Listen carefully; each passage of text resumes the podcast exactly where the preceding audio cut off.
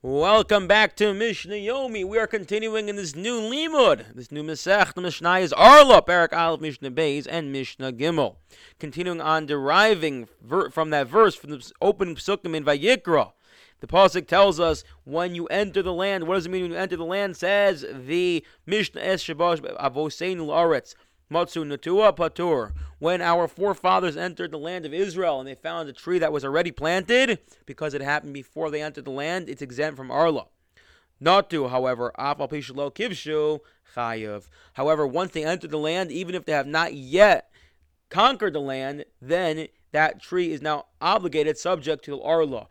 Now, normally, most of the other mitzvahs, atzliyus baretz, most of the other agricultural law, uh, laws and dinim only kicked in not when they just entered the land, but after the 14 years of conquering the land and then and then settling the land. However, Orlah kicks in immediately because the verse tells us when you enter the land. Period. The second you enter the land, even though you haven't yet, not yet conquered it, then it is obligated. The obligation of Orlah kicks in.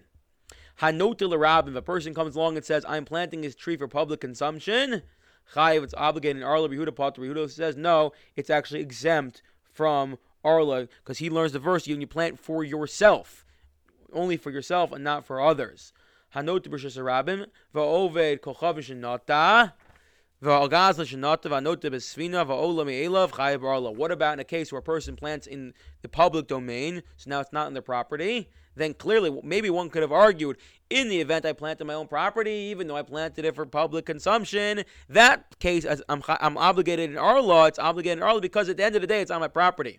However, here, because I'm planting in a place that's totally hefker, totally ownerless, maybe then I can really argue that should not be obligated in Orlah. Comes along our Mishnah says no, then too it's obligated in Orlah. So too if it's planted by a non-Jew, or if it's planted by a, uh, someone who steals, someone who goes and steals uh, plants and plants them uh, sorry, steals land and plants on it, then too as well, Chayav and Orlah, when it plants in a boat, we assume that, assuming that the boat is um, made from earthenware or and, and filled with dirt, then we assume that the, the roots will will somehow puncture the bottom of the boat if it's earthenware and end up drawing nourishment sustenance from the ground. So we treat that as if it's growing from the ground, so it's Chayav and Orlah as well. The implication is if it's not growing from the ground itself, maybe it's patur.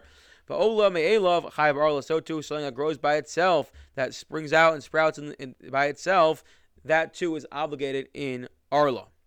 What happens when you have a tree that's planted, it's been there for 30 years, let's say, and then you uproot it and replant it, do you assume that once you replant it, you've now restarted the Orlah clock and you have to now clock in three new additional years? Or do we say, no, it's a pre existing tree, it just happens to have moved location? Says our Mishnah, Mishnah Gimel, Elon Shanakam and Vesel Imo.